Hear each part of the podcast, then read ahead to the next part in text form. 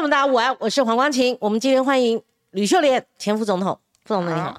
好，光琴好，各位朋友大家好。好，吕副才刚从韩国首尔回来，他在首尔有一场精彩的演讲啊。那吕副总统他最近成立了一个台湾和平公益社，非常琢磨在两岸。好，怎么样处理兵凶战危的这个情势？哈，那我们今天且听吕副总统分享，尤其后段我们谈到国内政治以及现在防疫相关的啊议题。那副总统为什么成立这个台湾和平公益社？八月十号，北京发表第三份对台白皮书。嗯，啊，之前也发表过两次，那我相信大部分人都不会去读。啊，一方面就是中国的这些官方文字漏漏等哈，而且好像在作文比赛，都是文字堆砌太长。可是我还是觉得，一那中国那么大的一个国家，现在跟台湾关系这么紧张，嗯，所以不能轻忽。因此我很认真的看了，这是第三份的对台白皮书。那刚巧那一天呢，同样的一个时间，我去呃首尔参加一个。联合国的呃安理会 NGO 哈所主办的二零二二年全球领导高峰会议，嗯，有将近一百个国家，三百多位政治领袖参加哈，啊，那呃我呃利用那个机会哈，他们邀请我讲台湾问题，嗯，实际上在我上台之前。前前后后有十来位演讲都提到台湾问，嗯，所以可以见到全世界现在非常关心台湾，嗯，但是基本上他们的口气都认定下一个战争就是会在台湾发生，因此我特别讲的是，台湾不会是下一个乌克兰，嗯，啊，我也很严正的向所有的与会贵宾哈。解释为什么台湾不是中华人民共和国的一部分，啊，我也很严正的表达说，即使两岸关系现在这么紧张，但是台湾跟中国是近邻，也很接近，嗯，也是远亲，所以不应该要有战争，没有血海深仇，嗯，那我提出我的看法，那这中间呢，啊。引起啊全场很多次的掌声啊，那对我是很安慰一件事，也就是我这两年多来一直提倡我们哈要用和平的方式来爱台湾，那在国际上获得认可，嗯，所以好多人啊接着下来吃饭的时候都来跟我讲，哇，我们现在了解台湾的问题，嗯，我很简单的讲三件事，我说中华人民共和国。第一，必须诚实面对历史，就是一八九五年《马关条约》把台湾永久割让的历史。嗯，他们一直避而不谈。我说第二个，中华人民共和国还要面对诚实面对，我用很客气的语言，诚实面对现实。什么现实？从一九四五年它建制以来。从来没有有效管辖过台湾。嗯第三个，我说他长期以来误导全世界，相信说联合国二七五八号决议文已经认定台湾是中华人民共和国的一部分。我说没有的事，二七五八号从来没有一次提到台湾。嗯，所以全场就恍然大悟。嗯，我跟各位不，如果我们很客气的讲，我说 be honest。啊，我我很客气，说要对历史诚实，对现实诚实。然后你二七五八号是误导全世界，那这大家恍然大悟。很多人说哇，你这样讲就三点就够了。嗯但是呃，我也提出我们要避免战争，所以我认为我们是远亲也是近邻。嗯。那我时间因为每一个人只有八分钟，我很精简的把握。才八分钟啊？哦。三百多个贵宾哈，不，国际会议向来都是这样，五分钟、八分钟已经不错了哈。那这个我提出，呃，基于远亲近邻的关系，嗯，我认为第一个就是我们不要再开口闭口一国两制，我提出一族两国的观念，嗯，我们都是中华民族。所以我建议一个中国改为一个中华。嗯，第二个一国呃一族两国嘛，嗯，那这两国要怎么处理？不要再喊统一，统一的话，我们就变成它一个特别行政区，嗯，那我认为就是走统合的路线，嗯。啊，统合跟统一这名字不是我创的，这是国际政治学的用语，而且是人类一百年来大小国家分分合合的情况。有的国家呢是有好多民族组合，像中国，那也有一个民族组成好几个国家的。嗯嗯。那所以我觉得这些都可以突破。嗯。那我提出就是说，两岸不要再谈统一，统一就是大吃小。啊，这个呃要并吞台湾。那如果统合的话，我们可以汉满蒙族汉，就像汉满蒙族藏苗有对对对，五以前都是五族共和，你就不要再欺压西藏、新疆等等，台湾可以合起来变成中华邦联，嗯，这就是统合。嗯，我讲到这里，掌声如雷。嗯啊啊，所以我。一路讲了一段一段，掌声都不断来。嗯嗯。然后我也表明我的身份，我说我是台湾的前副总统。嗯。但是我曾经在一九七九年，因为发表批评政府的一场演讲，判了十二年徒刑。嗯。但是呢，二十年后，没有人想到，最年轻的辩护律师会找一个叛乱分子，我们一起。在两千年，用最和平的方式，把长达五十年的国民党统治和平的转移过来。哇，全场掌声！我表明我是何许人也，所以我才说我提出这样的看法。你们不要老把台湾想成下一个乌克兰。嗯，我们不希望有战争。嗯，所以我说两千年的时候，我缔造一个民主的奇迹。嗯，那今天我要邀请。各位这个杰出领导人一起帮台湾创造一个和平的奇迹，哇，掌声如雷。嗯嗯嗯。然后我也引了亚里士多呃这个西方哲学家亚里士多德一句话，说这个我们不止哈要打赢战争，更重要要如何经营和平啊啊，这个要怎么去经营和平？嗯，我说我再补一句，我们要避免战争，要先。投资和平，嗯那我希望你们都能够帮助台湾，一起来促成我讲的一族两国。希望北京当局把一个中华取呃取代一个中国。啊，因为中华两制在台湾是普遍可以接受的。嗯那中国就是完全要臣属于中华人民共和国，没有办法接受。那第二个。不再喊统一，要喊统合啊！统合也就是将来我们啊双方的各种关系能够逐渐改善，然后营造一个和平共存的空间。嗯，慢慢的大家就可以形成中华邦联。嗯，那一样掌声如雷。是，对，嗯啊，所以我最后强调就是让我们一起来投资和平。啊，然后呢，我们。来避免战争，而且韩国的报纸登的老大了嘛，哈，这个是他们的韩文写的。韩国第一大报《朝鲜日报》立即给我一个专访，啊，刚刚的意思都表达。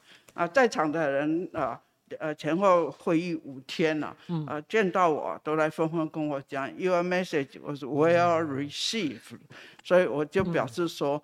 啊，德不孤，必有邻哈。我讲该讲的话，我相信各位朋友听了应该觉得一定也符合你的心意。嗯，那当时啊，参加会议的，哎，美国的前国会议长金瑞金瑞气，对，呃，那些佩洛西是没有去的哈。那可是金瑞气哈，我也跟他打招呼，我也把演讲稿给他。那还有一位就是蓬佩奥，就是前任的国务卿哈，他演讲的时候也提到台湾问题啊，很担心。那我我呃我因为呃人很多哈，等我找到他跟他打招呼的时候，他说：“哎，我会把你的演讲稿带回去。”哎，对啊，我说你到台湾只见到官方，我传达给人民的声音。嗯，他跟美国智库也很熟。哈，他之前有一份那个来台湾，现在每一个人都见了蔡总统，对，见了这个两个院长就回去啊。对，我说我代表人民哈传达声音，嗯，因为要不然的话，真的全世界比我们大家都还紧张，嗯，那同时都误认为我们准备打仗，嗯，其实各位朋友，你扪心自问，你准备好要打仗了吗？没有，你政府有没有准备好打仗？我不知道，嗯，我知道国防预算编的非常的多，嗯，又增加了，嗯，增加了非常的多哈，嗯，啊，去年我统计我们平均每个人负债二十六万，嗯，每个人呢，婴儿也包括在内，前年是二十五万，但是今年我还没时间统计，但是最近发表的我们的国防预算。总数高达五千八百六十三亿元。嗯，那这里面呃要注意的是，有很多是用特别预算，而特别预算是几乎不用去监督的啊。啊，我们的社服占百分之二十六，我们国防预算以前都要求我们三趴，我们都觉得两 GDP 的三趴为基准，现在十几趴了，十几趴了，嗯啊，所以是真的要战争呢？嗯，还是？我们花太多钱，大家知道战争很残忍，嗯，战争很无情，别忘了战争非常贵，嗯，啊，中国大陆也一样，花那么多的钱去强化他的国防，嗯，让老百姓苦的这个样子，嗯，让那么多的烂尾楼，让现在干旱，这些事情，我总觉得如果大家心念一转。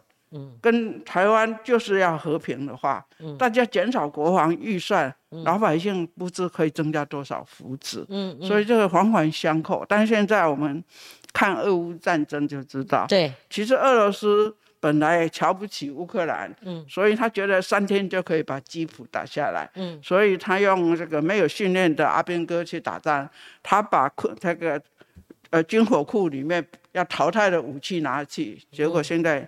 一转眼，可能要一年都不见得能结束。对，哎，所以就不要轻忽战争。嗯，最近这个新加坡的副总理讲的话，嗯，他说历史上很多战争都不是精打细算的，嗯哼，经常就像睡眠哈，我们会梦游哈，嗯，啊，你估你错估我，我错估你，啪一下战争就发生了。哎，所以我想我们现在。必须提醒自己，我们进进入准战争状态。是啊，我常说最简单的讲话，战争已经在你家门口了。对，所以大家一定要非常的警觉。是好，吕副总统在您的这个论述里面，我向来觉得吕副总是朋友论述，而且他有他的这个理念，而且他是经过长时间。好像我们 espresso 咖啡，它把它结晶，就是说变成这么好，他自己珍贵的我有理论，而且我等一下有讲话有行动。吕副总统，你有没有发现，自从您上次来我们节目，是你说抗中之余喊一喊，还要保台，保台怎么样？会保台才是重点嘛，哈。你也提出统合论，可是之后就被抹红了。你有没有注意到你的这个？都我都拒绝看，你都不看。我都不看，是好。那您刚刚论述里面，我已经刀枪不入。是是，其实邦联自以前连战提过哈。嗯。那但是呢，国内同胞可能对统合跟统一之间的差别，他们完全不理解，完全不懂，完全不懂，根本不懂。你刚刚是拒绝统一，拒绝被统的，拒绝被并吞，这讲得很清楚。我们台湾不是中华人民共和国的一省。对。那你里面提到一族两国，如果是光是两国要做一个和平解放的话，中共听到两国的时候就会跳脚。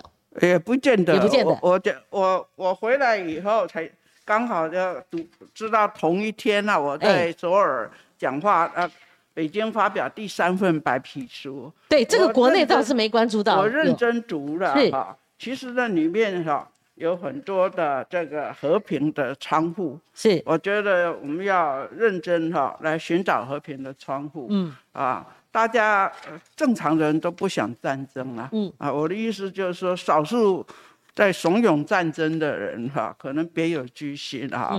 这次选举的时候，我呼吁大家哦啊，不要管党派，你真正看选人，不要选党。啊，如果在选举期间还在继续骂东骂西，在挑战。这个挑拨的话啊，制造紧张气氛的话，我想大家就小心不要投给。凤凤，这个您讲的三份是从一九九三年一份，两千年一份，今年又一份。那尤其靠近今年的这一份，它到底白皮书里面写什么？对我们两，对我们来讲至关重要。我们要看读一读啊，他们有没有新的招啊？哎，有啊，你看我标注红字哈。第一个“一国两制”的内容哈，当然你可以说啊，它就描绘很多，可是我们要很紧张，它所有的呃。一国两制，哈，就老调我不谈啊。对，他强调的是一国是实行两制的前提和基础，所以不能接受啊。两制本来就两制嘛，对不对？我们倒希望他学我们的了。重点是一国啊。对对，那所以那确定一定要一国。他说，在确保国家主权、安全、发展利益的前提，台湾可以作为特别行政区啊。所以谁主张统一啊，就是要接受。特别行政区哦，你抹红我什么？我反对啊！对对对，我向来反对。对，当你还不懂什么两岸关系的时候，我已经写了多少本书。是是是，吕副总统这个不用担心了，哈，不用担心吕副总统这个部分。不在乎，我觉得笑死人。嗯嗯嗯。哎，第二我要讲的是，他这次一国两制哈，呃，第一个你要记住，他是一国在先才有两制。嗯。第二个他说统一后哈，经中国啊经。中国中央政府批准外国可以在台湾设立领事机构，哈，嗯，啊，那诸如此类，好像说他批准以后，你可以有一点国际外交，嗯，啊，这是过去没有讲的，哦，可是我特别要讲的是，他过去有，呃，邓小平时候有讲啊，台湾接受一国两制，我们呃北京不派官员，啊。呃，中国不派军队去，他就是没有收了，所以这是很危险的。没出现就代表可能，所以千万不要幻想一国两制。嗯，这就表示说他一定会派官员的，一定会派军队来。就像我们看到香港，对，所以我就在台湾不必花太多时间讲一国两制。但是他这一次是有这么讲啊，千万不要甜言蜜语被上当哈。是，所以我反对的哈。那可是这里面呢？我觉得我们在必须，如果你不想战争的话，是那还可以仔细谈。它里面有特别用和平发展跟融合发展这样语词。这他说啊，我们要深化两岸的融合发展啊，增强两岸同胞对中华文化和中华民族的认同。嗯啊，那我所以我觉得这个大部分人是可以接受。一个中华，我也呃私下做很多的访问啊，即使大独派也不敢否认。是，我说你一早如果吃豆浆烧饼一条，这就是中华嘛。对，你如果晚上拜祖先，这很是文化的历史的。对对，那他这次强调增强啊这个对中华文化和中华民族的认同，我觉得这个就是一个窗口。嗯，啊，更重要，他说。和平统一是平等协商共益统一，那我主张统一改为统合。嗯，如果和平呃统合，那我们可以平等协商，可以共议统合，这是当然也就是和平之窗嘛，对不对？嗯，更重要就是说啊，将继续团结台湾同胞，积极探索两制的台湾方案。啊，意思就是说，他也知道港澳的一国两制是就全盘被台湾人民看透、的唾弃的，嗯，所以他要用一个台湾方案。可是因为一两制前面是一国，所以我们并不想接受。就是，可是呢，可是他下面呢，啊，就是说会充分考虑台湾的现实情况，嗯，会充分吸收两岸各界的意见跟建议，会充分。照顾到台湾同胞利益跟感情，最后一句话是有待考验的。可是他已经讲说会充分的考虑台湾的现状，然后会吸收各界的意见。我觉得这也是一个窗口。嗯，哦，我们大家呃不要一下子就把它关掉。啊，他讲我我们愿意在一国跟这个九二共识的基础上。同台湾各党派团体和人士就解决两岸政治分歧问题开展对话沟通。嗯，当然他前面一定讲一个中国跟呃九二共识，这是他的老老调。可是我跟各位讲，我现在希望大家能够支持我的，就是我们针对他，就是这就是对台政策的核心。嗯，一个中国，我提升做一个中华。如果大家支持的话，然后呢？他说要九二共识，那我希望大家支持我我们呃希望能够展开民间国事会议，嗯，我已经在规划了。现在我们六都啊，我希望办五次的分区国事会议。我可以预告，今天说十月十六号，中国呃开第二十大会议，这个对习大大非常关心。对，那我刚好规划十月十五号，嗯，我要举办第一场的民间国事会议。嗯，那我从我的故乡啊桃园开始，桃园新竹县、新竹市、苗栗县。啊，再加上金门马祖，你反而是往中南部跟离岛去走，有离岛是很重要的是没错。对啊，金门马祖非常重要，而且而且金马跟桃园有姐妹县关系啊。我过去做县长，跟他们关系非常好。那我也非常重视金门马祖，所以我会筹备。如果大家支持的话，我们第一场国事会议。对，那很很安慰的是，啊，这个刚刚讲的，呃。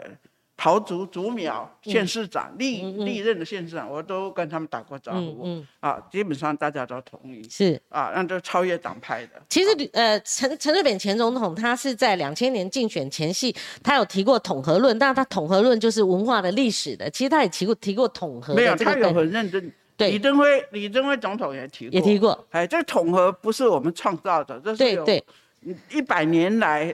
大大小小国家分分合合整理出来的一个模式，没错。其实吕吕前副总的刚刚他的论述是非常清楚的。不过吕副我还没讲完，让让我把哈啊很我很严肃的哈，很高兴借这个机会，民间国事会议我怎么要召开？就是第一场啊，桃竹竹苗，就是桃园是一都嘛。但是周边的合在一起，那我又想到金门马祖多么重要啊！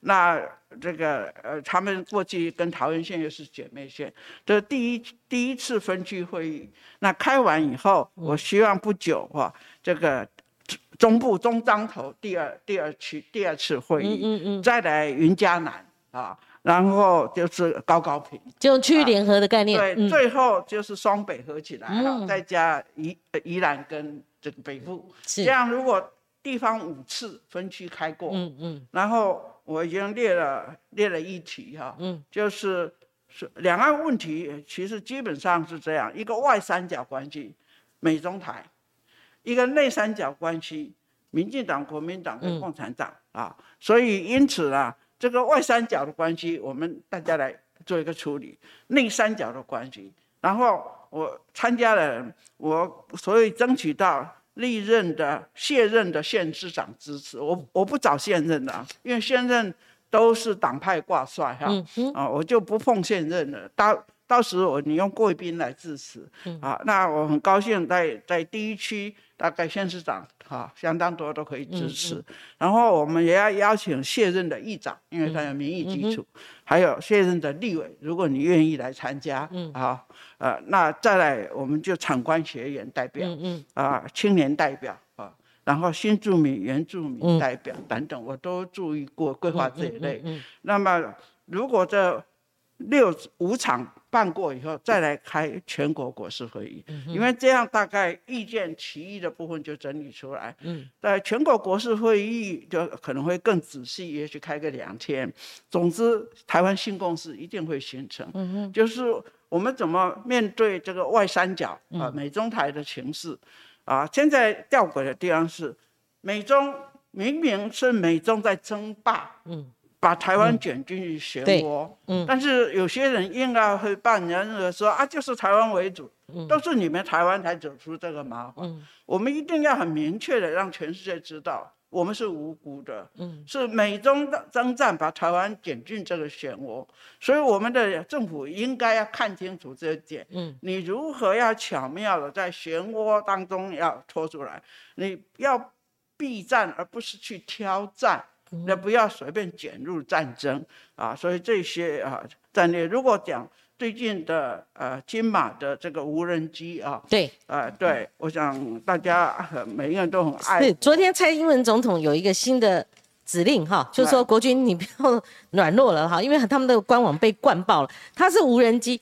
而且呢，呃，吕副总，你先发表你的意见哈。是。因为如果说秦蒙打吼那个观念太强了，就是军民心都被动摇了。我是这样讲哈。对。我们从宪法来看，是宪法很明确规定总统的职权哈。嗯。一个是内政，一个是外交了。对，那内政外交中间就包含了两岸关系。是，其他事情实在他不用管。他三军统帅啊。呃，尤其总统是在是是，所以他管，因为外交是没有枪炮的战争嘛，一个对外，一个对内，所以重点是外交跟国防还是要有它的一致性跟均衡。嗯嗯。但是我觉得最近是外交超前。嗯。然后。让国防增加负荷。嗯。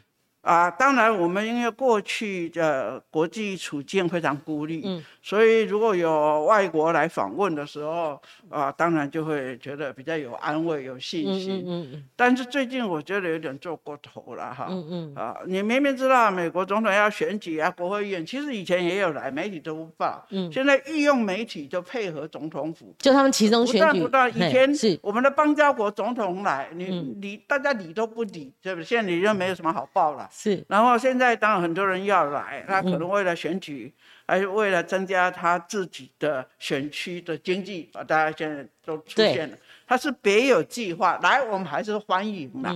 可是有没有应该国安会就要算一算啊，这个会带来多少的困惑？对，所以我觉得外交跟国防就。清非常倾斜，就是这是一个杠杆原理嘛，呃，你内外一定要啊照顾，所以国防部就很紧张嘛。那如果因为呃裴洛西议长来哈，那已经造成这么大的一个巨变，我们要想我们的国军多么辛苦哈，对，国防部的压力多么大哈，那。他会衡量说能忍则忍，哈，用什么方式？所以我是觉得无人机来骚扰，如果一下子就开开枪打，那真的就是最近新加坡警告我们，所有的战争都是在梦游当中，一个小事情哈啊，一个情绪性就爆发了。那如果真的当时就开枪，我觉得很过分。当然，老共也是一样，他以为第一次我们忍，第二次我们会永远忍下去。就好像佩洛西来之后，后来他认为要抹掉台湾海峡的中线，对，所以不断的军机在这样试探我们，对。但但是他没有想到任何一件事情，就现在非常紧张的时候，大家切记一刀两刃，一个刀子切下去的话，利弊祸福都存在。嗯，老公也许很开心，说：“嗨，我就给你海峡中线抹掉了。”你看着吧，美国、日本、全世界也好。你既然把海峡中间抹掉，我以后我的船、我的飞机就越来越靠近你。说谁怕谁？嗯啊，我觉得他们错算了。嗯啊，如果佩洛西来台湾，那你就把他当做国国一个这个国会议员来，不要那么紧张，不要那样嚣张的话，啊，可能事情不会这么那。结果他把台湾弄成六块，嗯，要封锁我们。对，可是那是我觉得做一，他本来就想要做这个事，他也不要以为他这样就得利了。嗯，第一个果真刺激了我们两千三百万人。嗯，终于相信我讲了多久战争要来，大家都都都一点都不相信。现在大家知道紧张了，那帮我们提高这个国防意识。嗯，第二个其实不是，他非但也不过打了一下。就打到日本去，你得罪了日本嘛，啊，然后海峡中线，你以为你可以侵犯过来？嗯，很快的国际的船舰通通会靠近你中国，嗯，所以我觉得他们太失算了。嗯，那我们要得这个教训，这个时候真的要借双方，如果真的不想战争的话，对。大家都要有所节制，我觉得包括我们人民一样哈，也不要这样义勇军式的哈啊。你看着这样，我觉得我们在前线的官兵其实非常辛苦。可是我们无人机这个问题到底怎么处理？因为先前，因为先前我们是隐忍嘛哈，虽然它是无人机，可是它对我们的钢哨做征收啊，我们有很多机密的这个图啊，什么都在上面。那后来民怨。起来了，就说他无人机呀，对他不断的骚扰，你没有作为，明星士气会受到影响。我我我知道，这就是跷跷板的啊。跷跷板。许谦，如果我们一直都不反应，当然人家会看见我。丢妹。可是我觉得，呃，国防部向部长讲说，他负责，应该是他对判断。不不必那么快反应。现在好像是他是依循总统的判断呢。他昨天他们有，我觉得总统应该也是美国的意思吧。哦，是是是，应该是美国已经准备好，我要航舰要怎么？美国已经讲了，我不会容许你这个所谓新新形式做成嘛。嗯，所以你说。如果中国你不退让一点，你不和缓一点，我就加码，我不会输你的啦。嗯，吕副总统，这不管怎么处理哦，但是用石头坑这个实在是贻笑大方嘛。我说那你就就差弹弓没拿出来，弹弓比你用手丢还要那个啊！你什么放鞭炮又麻雀下，这个东西都不是实际作为。这话我是觉得这都是有失大体，可是我也体谅我们在前线的阿兵哥，他可能。我们没有像我们面对这个，他压力多大？我们动张嘴的，他们实际上在前线。他接受上级指示去丢，应该也不会啦。对，所以我觉得我们不要小题大做哈。是是。现在大敌为举，大家都要要要谨慎一点哈。啊，玩笑话、情绪化少讲一点哈。我们还是心存感念的，所有。在前线，在各地保护台湾的，也是我们的兄弟姐妹，我们的子女哈。嗯。大家就不要用谩骂的话这样。对。第一个啊，如果他一时也是爱国，那也许呃这个，因为我们没有给他武器去防卫，就变成我们在那边讲，反而打击前线官兵的这个民心士气了。我觉得这个事情，也就我们大家要责责备别人以前，反躬自问。我们有没有民防意识？我对国防部很不满。我两年前就一直主张，与其建制才花那么多时间，让一九二二每天到今天还在教人家怎么洗手、戴口罩，你就太小看台湾人民。那个 这个资源都浪费掉。嗯，为为什么不改？我两年前就说，这个卫福部的时间可以让给国防部了，因为大家现在心慌了。因为我接触民间非常多，大家。都说允许做妈妈的，嗯，我女性没有机会上呃做军事训练嘛。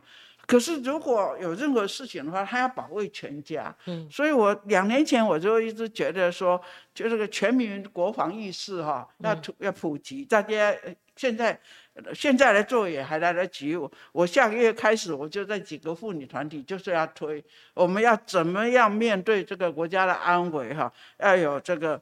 自我防卫的能力，这些还是还是要推的来。我觉得这个卫卫生部这个不要每天这个让让让让给国防部的时段，就是两点钟那一九二二那个全国的医生，你们的广告已经够多，免费让人广告，还是在叫大家洗手戴口罩，这真浪费资源。现在开始。来告诉大家，如果战争发生，战争发生以前，我们能做什么？我们该预防什么？好，我我觉得大家应该支持我这点哈。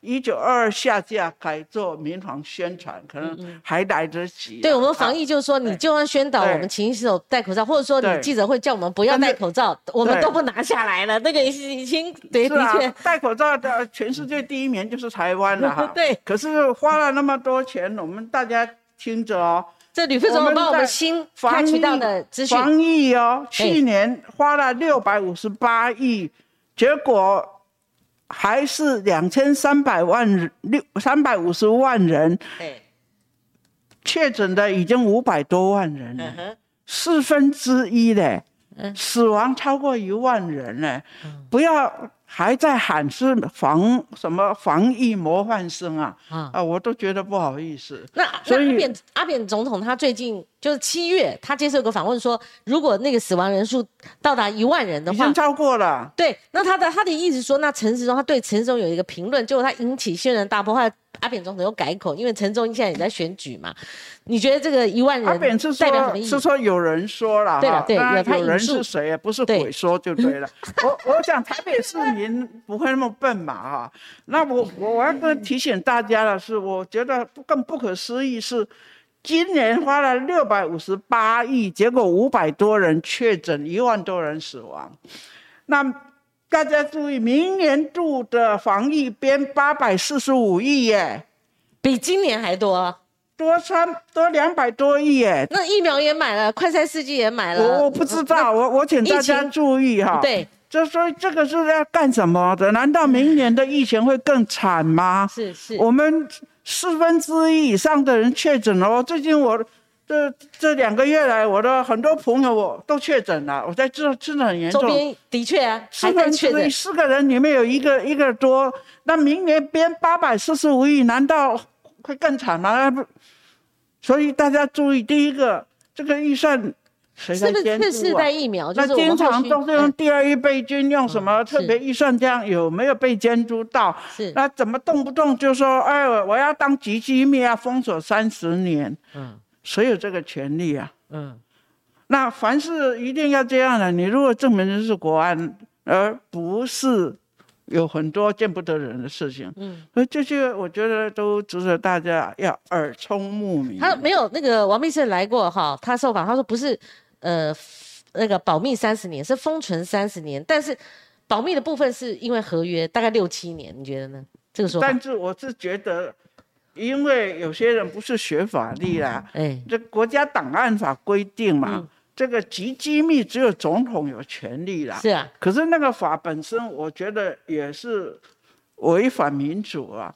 什么叫极机密？没有定义，只要总统自己认为极机密，嗯，呃，我的博士论文，我的这个证书不要算。那现在每一个部长他的预算都都叫极机密，花的钱都叫机密，乱讲。嗯，只有总统有这个权利啊。嗯，部长他知道他讲错了，所以后来就乱讲话嘛。啊，所以。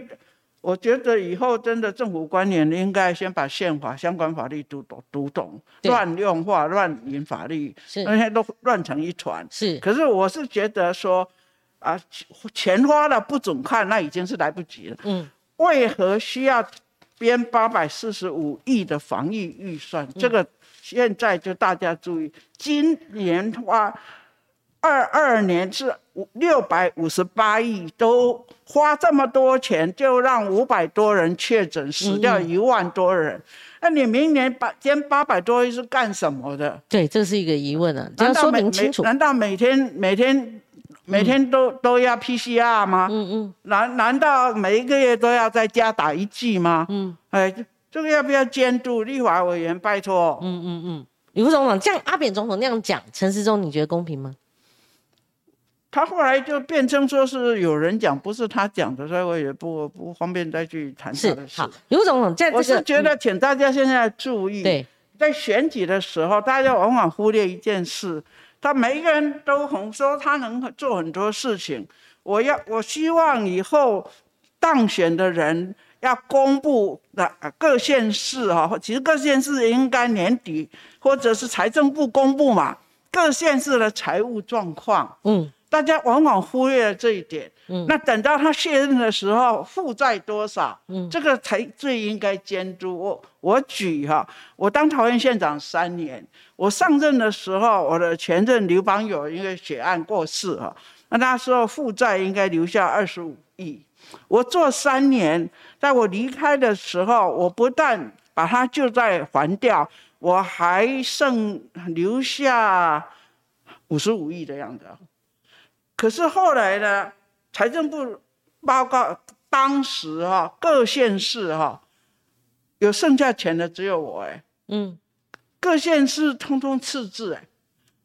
那我想我们老百姓最最不懂这些啊，嗯，我我觉得我们应该呼吁，在投票日截止以后，嗯，就任或者就职当天呐，对，各财政部就要告诉大家。嗯，各县市的财务状况，嗯，然后每年再公布一次，嗯，因为我那个时候，我的财政局长提醒我说，哎，我们最棒，我们还剩下钱，就再还来剩下，嗯，后来一查，包括台北县本来是留下尤其留下一百五十亿，嗯，到后来又负债两百多亿，对，那高雄的负债很惊人，嗯，大家都没有注意啊。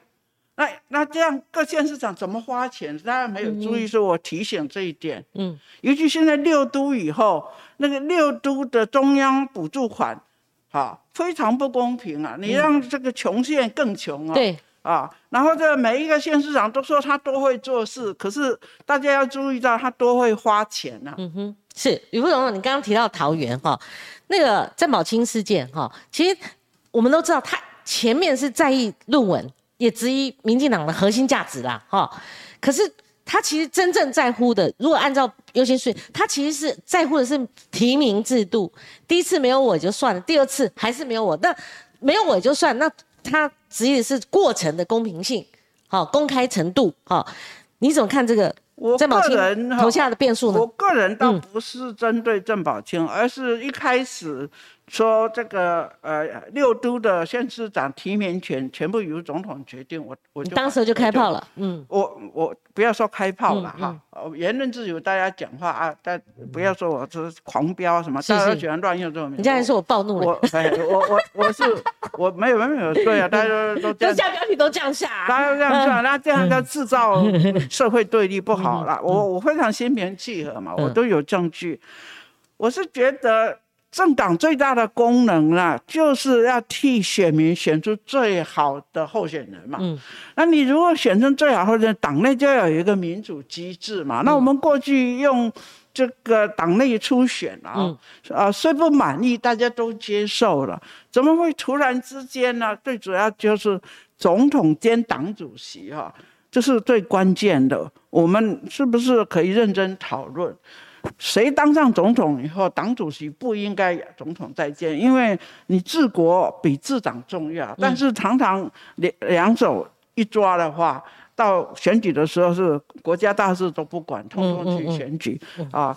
总统每天到一同县市去请人家吃便当啊，都是在动员。现在已经起跑了啊。呃，不起跑不起跑，我认为啦，以前阿扁总统兼党主席，我私下就我讲话是一致，我就私下说，我我认为我们国家大事为准了，政党就是选主席去做，所以我大胆提出，我们必须要制度性改变，是不是以后政党法修改？就是谁当上总统或五院院长说不可以兼主席嘛，这样才能够党政分开嘛。就是，嗯，啊，那所以我觉得问题是在那里。曾宝清要反对，当时就应该反对了哈。那当然，这个现在闹成这样哈，那我觉得其实。李副总统，重点，因为他前面没有出声嘛，你知道他郑宝清啊，他如果要反对，就是。他会说觉得说第一次没有他，第二次我我我们不太清楚内部了。民进党要说明，比如说林志坚退选以后，党内哈这些选对会有没有找他来参详这些？对对。假如说有商量，或甚至说各种民调。有内部比对的话，我觉得要跟大家说清楚了。对，就算是有民调，你要你要公开啊，或者跟内部的。我不知道，所以这个过程我并不。你不能说后面你。我比较在乎是大原则，就一为什么一开始不反对呢？有那么多的党员啊。为什么这明明违反的结果呢？东施效颦，朱立伦也就跟着这样嘛。嗯，所以我我才会喊说，既然这样，那那政党不重要了。对啊，大家就就选人好了。嗯，啊，所以这个郑宝清这个也有点迟来的了哈。啊，那现在事态演生，我还是觉得，呃，谁宣布要全党挺林志坚挺到底的哈？这这个才是。真正的问题最根本，第一个根本就是说没收党内初选，我认为党员不准投票，这个就是最根本的哈。你简直欺负党员嘛！要出钱出力，然后呃，党员最谦卑的一个权利就是给他一个投票机会，这个剥夺掉以来了，已经多久了？所以民进党党员自己要反省，你的权利被剥夺，你还在那唯唯承诺，导致今天的结局嘛？那呃，郑宝清的问题我也不介入了哈。第一个就是说，假如这中间因为也有人说这中间有有党内协调等等，我不清楚哈，所以我就不介入。但是我会觉得最可耻的是。人都会有犯错，但是犯错别人不知道，你自己知道。对，犯错的人还在逞强，还在说啊，我的给先，我好心帮吕清，那已经都证明你作假了，也没有道歉，全党还说还力挺他，你要还清白。你你把全台湾人都当傻瓜吗？嗯，我真的觉得已经不值得我再谈了，就是在这里。嗯，你们这些要选举的人。礼义廉耻，哎，嗯，作为执政党，对，你现在是要顾台湾，还是顾你自己的政权？嗯，怪不得哲学家讲说，政客只关心下一届会不会当选。对，只有政治人物，真正的政治家才会关心下一届的下一代福祉。对，哎，所以就是说，政治家关心下一代的幸福，嗯，政客只担心下一届会不会当选。是，我觉得这句话，请。每一个要投票以前都看清楚，是票在你手里了，嗯，不要被骗了。人家请你吃便当做什么？要去不去？我觉得凭你的良心，嗯，其实吕副总统像呃郑宝清，他现现在被骂不为 good 哈。那如果按照背骨两个字哦，他不要排到第几号了？因为你们前面很多人如果有意义的背骨，这是在什么时代？封建思想嘛，嗯，对不对？嗯。呃，讲这种话都都太封建了。你要效忠谁？父父母你是一定要孝顺，因为没有父母就没有你的生命。嗯嗯。政党是因为有党员在，还有政党才能成功。哎。嗯嗯。是政党要照顾党员呢。嗯。不是党员要盲目效忠哎。嗯。何况我要告几年来我就有一个重大发现，大家以为好像。执政党国民党也一样，多了不起，党员啊全国都是他的党员，没有的事。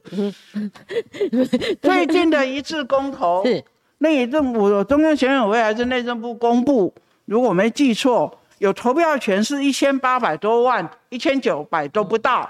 然后他有公布另外一个数字，有隶属于任何政党的只有六趴，哎，嗯嗯嗯，百分之九十四的人是独立选民，哎。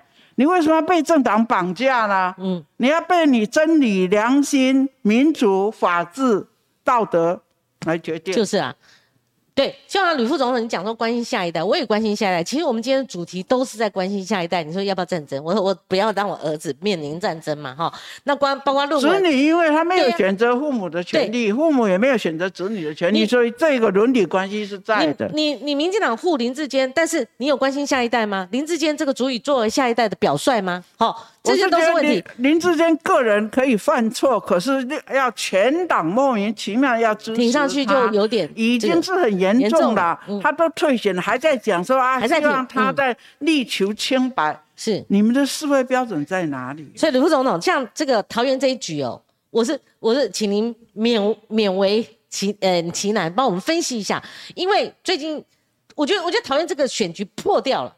这个一波三折嘛，从国民党提名，对不对？张善政那个其他票讲，到张善政昨天也被反制啊，因为他就被抓到，哎，那个很严重。李副总统，你刚刚一直在锱铢必较，在算那个预算呢，还有包括你执政的时候，在这在那边审来审去，有哪一个啊研究案？好，对我他是可以拿走五千七百多万，那么服服帖帖，没有时间去关心个别，因为我已经完全你帮我分析桃园这一局，我已经瞧不起这个。政党了哈，嗯，那我是觉得选民要投票以前哈，大家自己去读就好了。那我这次的我我应该我户籍哈，退休以后都设在新北市，已经搬来我们林口了。对，我我已经户籍已经到这。我我我不是桃园的，虽然我是县长，我很痛心呢。对，因为桃桃园县在我那时候多么辛苦打下的基础啊。啊，我们需要的是桃园是国门之都，我当时定位是国门之都，是台湾的希望之城。嗯，我只期待桃园的这个选民哈啊，其实素质很高了。当民进党中央一定要用钦定人选从外县市调来的时候。我知道桃园的乡亲非常愤慨了，这实在是对桃园人很大的羞辱嘛。你，认为要什么人当市长是由上面指定的，以为这样，那结果后来不堪其闻嘛。所以我觉得这个已经是很败，有没有诚恳道歉，到现在还在。闻过是非哈，啊，所以坦白讲，桃园的选情他们都要见我，一律都没有。你认为民进党最好的话，就是针对一路走来，如果说要要个道歉。桃园的乡亲水准很高，嗯，应该有很多外县市的都来，嗯，啊，啊，我我自己能够在很短的时间都可以当选桃桃园县长，我就知道县民水准很高，是啊，党。这民进党实在太污蔑桃园人了。嗯，这场选举搞成这样，实在是很对不起桃园人了。我真的讲，我不会替任何人站台。吴总呢，我找到一个，你就稍微容忍我，因为说虽然是细节，这个以前郑宝清接受访问的时候说，他想要代理桃园县长，因为你那时候离开桃园县了嘛，哈，好，他你你你，他是说是你不让他去接这个代理县长嘛？有这回事吗？我我我没有印象嘛，没有印象。好，那我只是求证一下。对，圈起来这个地方，他说他本来有这个机会，他说是，哦，就说我去选副总统，副总统了，对，您缺那个代理的，很多人都要代理，那我我我能怎么决定？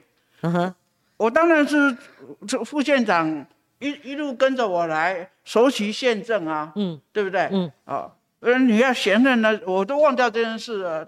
这是细节，我跟你求证一下。其实，在这个不是，他他不是唯一啊，大家都当然都想要啊。对，那那你不能说我不让他代理县长，难道难道我就错了吗？嗯，是。好，那那副总统那个副县长做的很好，他全部都知道，马上衔接很顺，是吧？所以是那时候的副县长是不是？诶，是因为最近他毕竟是一个新闻焦点嘛。那我随便他了，对。Google 的时候就发现这个资料，他就是，但是你没有因为这件事情哦，其实你评论都蛮公平的，都不不针对人的，或者说针跟真的过去怎么样的哈。是啊，我觉得这个是非常好的，尤其你也执意提名，我也没有反对他今天做的事情啊。对。那你不能说我要去当副总统，那有人要代理县长，对，他他突然去运作要，我一定要给他，是，因为他对县政的时候完全不娴熟啊，嗯嗯，对不对？副总统，那我们还是呃最后请教您哦，因为我们现在今天留言很多，还有人跟你抖内要请您喝咖啡啦，就是说郑宝清因为这些事件，其实也一难以三言两语就讲讲清楚，但是他喊出来一个，就是说要把民进党。那个老民进党从党外时期到哦之前那个创党精神找回来，那许信良弟弟许国泰也开第一枪说：“你们说我们不为顾，你们才不为顾。”他点名那个蔡英文总统，他说：“你才不为顾，你们因为你把我们过去创党精神给篡改了，所以他说我要教训你们这些小孩子，我要教训你们。你你觉得有一股这种好这个呃嗯精神？”政治人物恩怨情仇太多了。你现在就这个评论，我要讲的是哈，历史的长河是有机的滚动，嗯，此一时彼一时。对，当时我们心甘情愿加入党外，我们是有使命感的，嗯嗯，因为当时一党独大的国民党做了很多不好的事情，我们冒着很多的风险来对抗他，都是有使命感的人去。那现在的民进党是一党独大，嗯啊，那我们刚好在野党也实在就是很脆弱啊，那因此现在的民进党不能一定要比过去的民进党啊，这个可以体谅，只是说核心价值有没有掌握住？有没有？我坦白讲，党主席本身。一辈子都是国民党栽培出来的，嗯，啊，当他主政的时候，是民进党去拜托他大官给他做嘛，从陆委会一下子就让你做陆委会主委，嗯，后来又又免费送一个不分区立委，他才勉强加入民进党嘛，这个这个是历史嘛，嗯，那这样领导的主席兼总统，嗯。当然，风格跟价值观跟我们过去不一样。我们以前是抛头颅洒热血，嗯，没有那么伟大，起码有使命感，嗯。现在加入民进党，第一个不管党职公职，这个待遇很高啊，嗯。第二个要参选很容易啊，嗯。然后第三个要巴结主席的话，也不要提名制就可以啊，嗯。所以变成国王的人马，你什么要什么都有什么。当然就不是原来的民进党，嗯。啊，所以呃悲哀也悲哀，我也认了啦，嗯，我只是觉得说哪一个政党不腐化，嗯，有权施滥，嗯，只不过又验证了多一个例子，嗯，现在的民进党党员，像郑宝清这一类的人，你们一开始不对就要反对，啊，我很多反对，你们还不是站在。在在嘲的，在嘲笑我，是对不对？以前嘛，对啊，当然 never too late 了。如果你良心发现要怎么提倡，要怎么改革，我都欢迎了。是，但是也不要再喊什么什么党外，那个是历史了，那一段历史已经过。就发现新娘有点变心了，民进党，民进党现在不是新郎不是你的时候，结果一翻你才出来反，你的意思是这样嘛？哈，这个我倒不是这样，我是说大家要看准历史嘛。嗯，这个历史的洪流本来就一直流动的。对对，对不对？你何必老是拿过去的历史来讲？嗯嗯。那现在以前是有一个不公不义。呃，一党专制五十年的国民党跟戒严体制在，所以我们去对抗他嘛。嗯，那你现在你民进党要反省是，你们是不是又建立了另外一个王朝，另外一个让人民受不了的？嗯啊，这个是要反省的。嗯，但是未必完全就。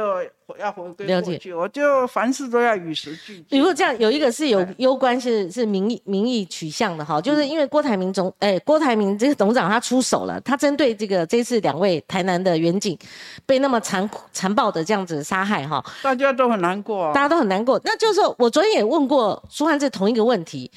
我问他说：“民进党执政有没有体现责任政治？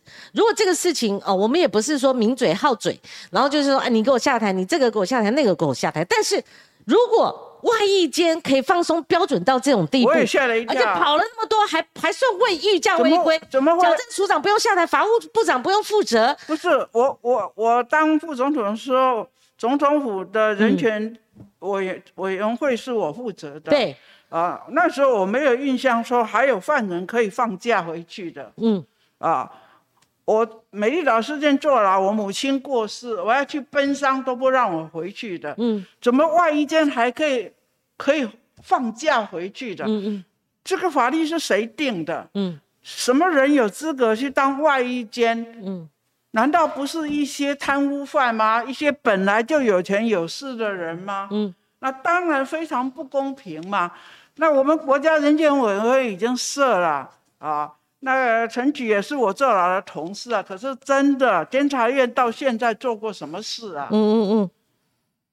我们要不要体制面整个来做检讨？检讨我不针对个人呐。对。我觉得整个号称民主进步这个架构，这个价值通通腐蚀掉了。嗯嗯。那要不要体现一个责任政治？要有人下台呀？你这个法务部长，你给我废死反废死，你也不讲枪死刑也不执行，那那个外衣间已经腐烂成这样，人跑掉还不敢讲，还隐匿，而跑了不止一个。重点是走了也不抓，跑了也不抓，也要追先追究外衣间为什么宽松大道可以让犯人。明天我们有徐巧芯听听看，他有起底。对，我觉得我我们很冷静的从体制面、从法律面先追，先那在执行面，对执行面，在执行面。啊，里面有什么是人是怎么做什么官说这些，通通把它摊开来嘛。对，这个这个这个是制度面很重要了啊。我我真的希望政党法修改了。谁当五院院长以上的，哈，绝对不可以再兼任党职啊！我我今天不是针对蔡总统个人啦，阿扁时代我就这样认为，是。因为你看看人家很多国家总统是要管天下大事啊，我们国家小到这个样子，那你总统是姓赢嘛？就觉得选举不应该花那么多时间，就跑完公投，然后后来现在是跑选举啦，明年还有总统大选了，好是，所以，嗯，副副总统，你做个结论吧。今天从两岸哈，我不想做结论了，因为结论，呃，结论不能解决问题了。是。我只是要提醒，真的是随时都有可能发动战争啊！啊，大家都说会在梦游当中啊，互相评估错误。那那如果你愿意接受战争，我也没有话讲。我不认为两岸有那样的血海深仇啦。任何战争其实都可以避免。嗯嗯。那如果有权利的人就可以这样随便来决定的话，这人民牺牲的都是。台湾，我们有很强大的地方。我这次去去那样重要的国际会议，大家都谈到台湾问题。对。可是他们都认定我们要战争，我就说，我就偏偏要让台湾变成世界的奇迹，啊！所以我说，我们一起来创造和平的奇迹。我刚刚讲完台湾共识。如果大家来支持，用最民主、理性、和平的方式来完成，我相信这个台湾公司，然后我就会召开国际会议。嗯，我是有层次的，甚至于到时候就可以到联合国去发言了。嗯，不然人家也会替我们讲。我们现在讲半天都是老话一套。嗯，没有提出新的主张，为下一代我们要做什么？这些和平工程，大家来努力。我我我实在是很不想批评，可是我讲了两句话，然后媒体就会说我什么。其实，所以我很怕媒体，你们不要制造国内的纷乱哈。是，大家持平一点，用语持平，然后理性客观。但是最重要的，我们也拜托有权势的人哈，你们在选举当中还是以和平为念吧。对。所以要选举的人，如果有任何言论，真的会刺激、会挑。挑拨更多的战争危险的话，我们候选人都应该小心。真是语重心长，而且非常感谢吕前副总统，他这次打阵了，他这个走出去了，而且站上联合国下面 NGO 的组织，在国际发声了。我可以在一百个国家的政要的面前替大家出声，台湾绝对不会下一个乌克兰。全力支持我。好，克隆凯先生，抖那一百七十块，请我们两个喝杯咖啡。而且我刚刚看到了有人说吕副总统赞哈，然后觉得吕副总统敢讲，我们从头。开始哦，李副总统，我们大概五分钟左右时间看一下我们的留言哈。好，好，那我也借这个机会公开呼吁，如果你赞成我的理念，你觉得我们把握这一两年可以改变台湾的命运，请你加入和平公益社。嗯，详细的办法你可以看我李秀莲的粉丝专业。是，李副总统也有粉丝专业，还有直播。没有人敢超越党派，那我是各党各派都参加啊，只要爱台湾。爱和平，爱公益，我们叫三爱，嗯，都欢迎你来加入。好，这个呃，William 吕副总统他说，怎么可能呢？One China versus One Chinese，这样也可以把全世界的华人变成中华人。你刚刚讲的中华民族，哎，一个中华哈，一个中华是针对两岸战争都已经从外太空打下来，所以我们的思维要更宽广。谁说一个国家，嗯，我。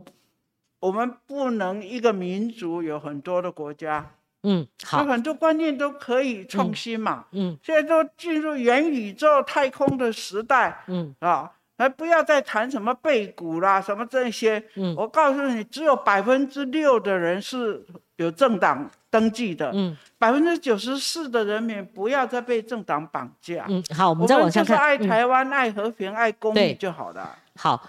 这个民进党某些人，这是恩大所说的假抗中真赚中国的钱，现在还有吗？络绎不绝于途，还有西进吗？对我我我觉得也互相批评也不好，好，只是这个时候我呼吁我们真的爱台湾、爱和平、爱公益的人，先自我反省，然后我们往制度面、法律面去想，对不好的法律、不好的制度是不是来修改？嗯，是好，我们再往下看，好。黄胜浩讲的比较多，台湾的问题在我思考，本质是中美角力的问题。刚刚吕副总统有提到，我们到底是棋子还是要怎么样把从漩涡里面避开来？我们要做主角，好，跳出漩涡，漩涡里面哈，然后再往下，好，大家一起思考最重要。对，呃。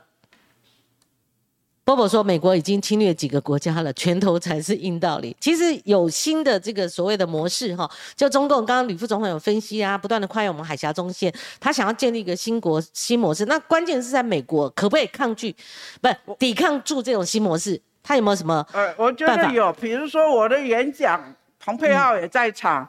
美国的国国会这个金瑞姐在场，他们都跟我讲，We fully support Taiwan。嗯嗯。所以当他他们是支支持民主的，当我们人民的声音，比如说透过我的民间国事会议，我当场也讲嘛。嗯。啊，大家。掌声很大。嗯，如果我们用民主的方式，然后形成我们新的基本国策、新的两岸关系，全世界会尊重我们的。嗯嗯嗯嗯。所以这就是我很辛苦了，用和平公益开始。如果你赞成这个，来加入会员，到某一个地方办的时候，你可以一起来承办。对，就是 everybody's business。是啊，所以我我觉得台湾可以创造一个和平的奇迹啊，这是我坚定的信仰。是，再往下看，嗯。Eric Tsai 说：“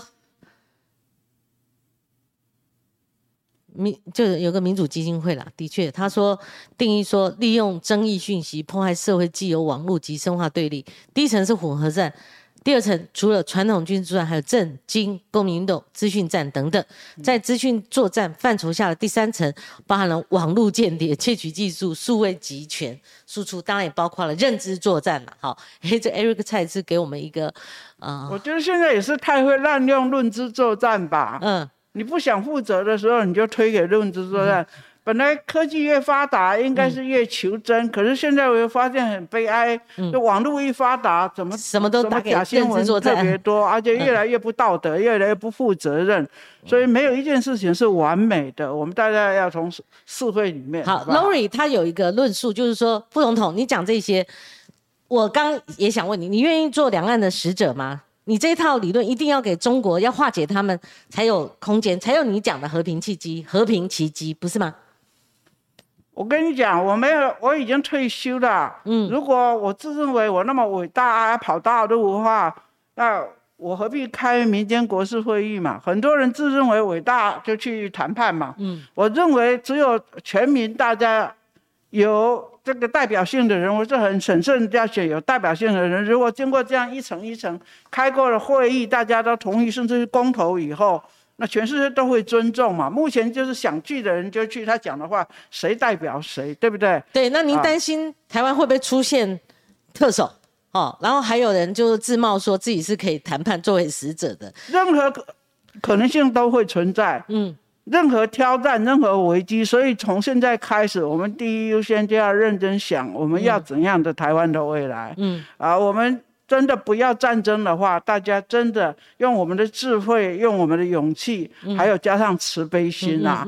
选举的时候就是你要赢，别人一定要输，就把对方打得一文不值。好，战争也是你死我活，这个我都觉得太违反人性了。好，所以我们如果发誓发愿，我是把自己当做一个苦行僧，在一直在努力，我还会到走遍很多国家。可是最重要，我们国内。赞成的人，这要形成一个和平、正义的力量。对，恩大说忠言逆耳，吕副总统谢谢你。高伯仲说他爱上吕副了。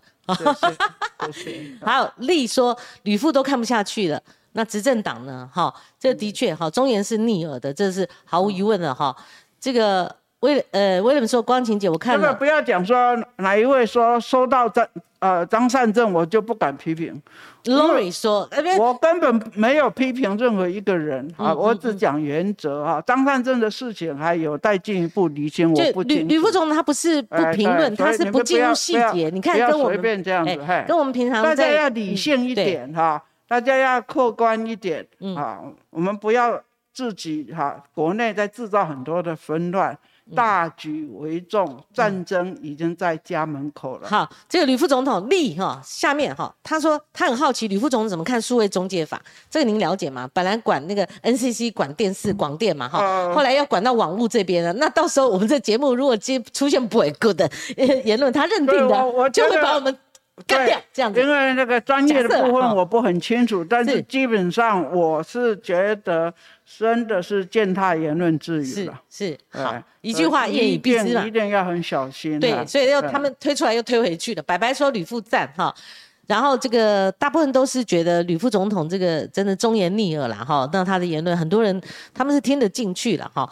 好，这个光姐对张善政有偏见，自我挑战，都把过去的想法再翻两翻，然后。每一个人都来认真醒思，这就好了。对，光姐，因为我跑新闻，我接触这些人，而且是非常接触这些人，而且越熟的人，我 后来越了解他，看透了，看破。我有义义务要跟民众，民众要知的权利，我有必要说真话。好，好，或许有人还看。看不见，没有这个机会看见。我以前给张善政非常多的受访机会，而且帮他开一个大讲堂。你会发现他之前讲的话，后来全部被自己推翻了哈。所以已经一而再、再而三、三而四了，你不不可能没有这个知觉了嘛哈。所以他这次参选也需要被检验啊。尤其碰到我黄光琴，他就倒霉了哈。的确，我不否认，弟弟你讲的对哈。好，Vincent 说啊，现在才问哈。副总统很多留言呢，而且你流量相当不错，你知道吧？好，好，谢谢您哦，今天您带来宝贵论述。大家认真思考，台湾的前途在你我身上。嗯，只有六趴的人是属于政党，是百分之九十四的人其实都可以独立思考、自我决定。加油！其实我选择的这个政治评论家。你看我节目里面。你知道，真正你你可以想象，我们平常吃个嘴饭，拿拿个两个小时六千块，我们在电视上的评论的品质，跟我节目来宾，像吕副总统，他是真的是一个非常会评论政治时事跟两岸甚至国际现实的一位政治评论家。包括我请了几位，我就不赘述了哈，真的是有底的、有底子的人。今天是非常感谢吕副总统，谢谢您光顾我们的节目，希望您以后有议题，我们还是邀请您。谢谢观众朋友，再见，明天见，谢谢。